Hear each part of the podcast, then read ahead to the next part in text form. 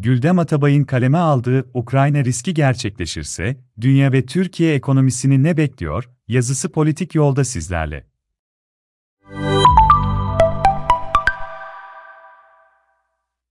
Rusya-Ukrayna hattından gelen haberler diplomasi için kalan alanın giderek daraldığını gösteriyor. ABD'nin Ukrayna'dan bulunan personelini çekmesi gerilimin hızla tırmandığının en önemli kanıtı. Rusya tarafından gelen açıklamalar niyetlerinin Ukrayna'yı işgal etmek olmadığı yönünde ise de Putin'in sınıra aylardır yaptığı askeri yanak savaşın sadece zaman meselesi olduğunu düşündürüyor. Kırım'ın işgali sonrasında jeopolitik nedenlerle Donbas'ı hedeflediği bilinen Putin'in hafta sonu dünyaya elinde nükleer silahları olduğunu hatırlatması olası sınırlı bir işgalin Batı'nın askeri gücüyle karşılaşması haline karşı yapılan bir tehdit. Putin'in Ukrayna'nın tamamını işgal edecek kadar iddialaşması, şimdilik düşük bir olasılık gibi görünse de Ukrayna'nın NATO üyeliği isteğinin devreye sokulması işleri tahmin edilemezlik aşamasına da hızla taşıyabilir. Rusya'nın Ukrayna'yı sınırlı ya da tamamen işgali abdinin sert ekonomik yaptırımları devreye sokmasına neden olacak. Avrupa'nın da katılacağı bu yaptırımlar karşılığında Rusya'da bölgeye yönelttiği enerji akışını azaltabilecek. Rusya'nın Ukrayna macerası dünya dünya ekonomisinde önemli etkiler yaratacak, birkaç alanda eş zamanlı vuracak potansiyele sahip. Hemen ilk akla gelen petrol ve doğalgaz fiyatlarının sert bir şekilde daha da artacağı. OPEC artının Mart ayına kadar üretimi günlük 400 bin varil artırma sözüne rağmen çıktı hedeflerinin yaklaşık 900 bin varil geride kalmasıyla da özellikle petrol fiyatında beklenen yükseliş katmerlenmekte. Aşıyla beraber pandemi şokunu hızla atlatan küresel ekonomide talebin yarattığı büyüme, ham petrol fiyatını 2021'de varil başına 48 dolardan 75 dolara %55 artışla taşımıştı. Petrol fiyatları devam eden küresel talep ve artan jeopolitik riskler eşliğinde daha 2022'nin ikinci ayı bitmeden %24 artışla 93 dolara tırmanmış durumda. Ukrayna işinin ciddileşmesiyle 100 dolara ulaşması göz açıp kapamak kadar kısa sürecektir. 100 dolar ise 2014'ten bu yana ilk kez görülecek bir seviye. Rusya alüminyum ve nikel gibi metallerin önemli bir üreticisi. Katalitik dönüştürücülerde kullanılan paladyumun ise yaklaşık %40'ını üretiyor. Kısaca emtia şoku sadece petrol fiyatı ile sınırlı kalmayacak. 2014'te varil başına ham petrol fiyatının 100 dolar olmasıyla